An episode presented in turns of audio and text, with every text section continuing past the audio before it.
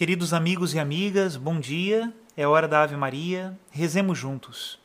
Em nome do Pai, do Filho e do Espírito Santo. Amém. O anjo do Senhor anunciou a Maria e ela concebeu do Espírito Santo.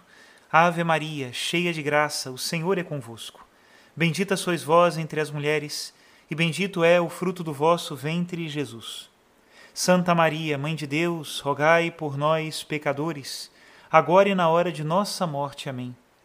Eis aqui a escrava do Senhor, faça-se em mim segundo a vossa palavra. Ave Maria, cheia de graça, o Senhor é convosco. Bendita sois vós entre as mulheres, e bendito é o fruto do vosso ventre, Jesus. Santa Maria, Mãe de Deus, rogai por nós, pecadores, agora e na hora de nossa morte. Amém.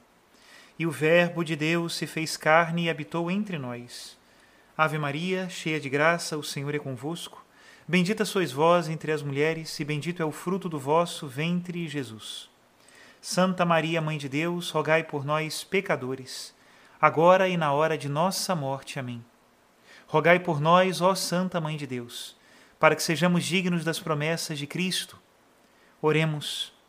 Infundi, Senhor, em nossas almas a vossa graça.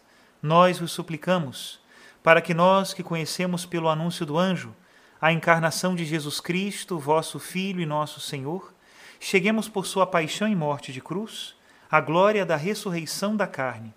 Pelo mesmo Cristo nosso Senhor. Amém.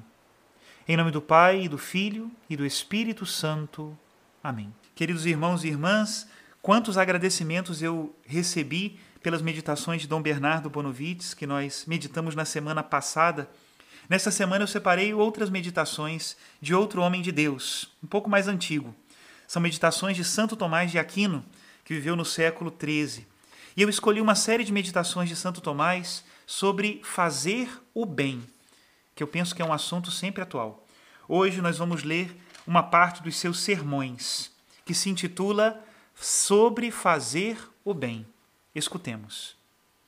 Não nos cansemos de fazer o bem, porque a seu tempo colheremos, se não relaxarmos. Gálatas 6, 9.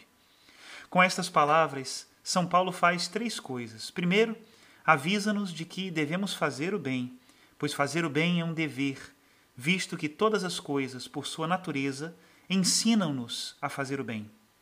Elas assim nos ensinam porque são elas mesmas boas.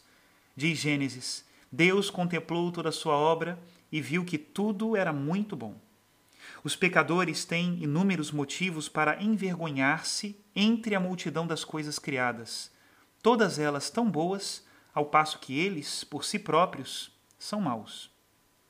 Também devemos fazer o bem, porque todas as coisas, por sua natureza, fazem o bem, pois toda criatura dá-se a si mesma, e isto é um sinal de sua própria bondade e da bondade do seu Criador Diz Dionísio o Areopagita: Deus é o bem que difunde-se a si mesmo. E Santo Agostinho também diz: é um sinal da bondade divina que toda criatura seja compelida a dar-se a si mesma. Também devemos fazer o bem, porque todas as coisas, por sua natureza, desejam o que é bom e tendem ao bem. O bem é, na verdade, aquilo por que todas as coisas anseiam. São Paulo nos avisa que, para fazer o bem, não devemos relaxar. Três são as coisas que mais fazem o homem perseverar no bem agir. Em primeiro lugar, a oração assídua e de todo o coração, para que Deus nos ajude a não cair quando tentados. O Evangelho diz: vigiai e orai, para que não entreis em tentação. Também nos faz perseverar no bem um temor incessante Tão logo um homem sente a confiança de estar salvo, começa a falhar no bem agir. Diz o livro do Eclesiástico: Se não te aferrares firmemente no temor ao Senhor, tua casa em breve será destruída. O temor de Deus é o guardião da vida. Sem ele, de fato, é rápida e repentina a destruição da casa, isto é, da morada que é deste mundo. Também nos ajuda a perseverar no bem a esquiva dos pecados veniais, pois os pecados veniais são as ocasiões dos pecados mortais e frequentemente sabotam a realização de boas obras.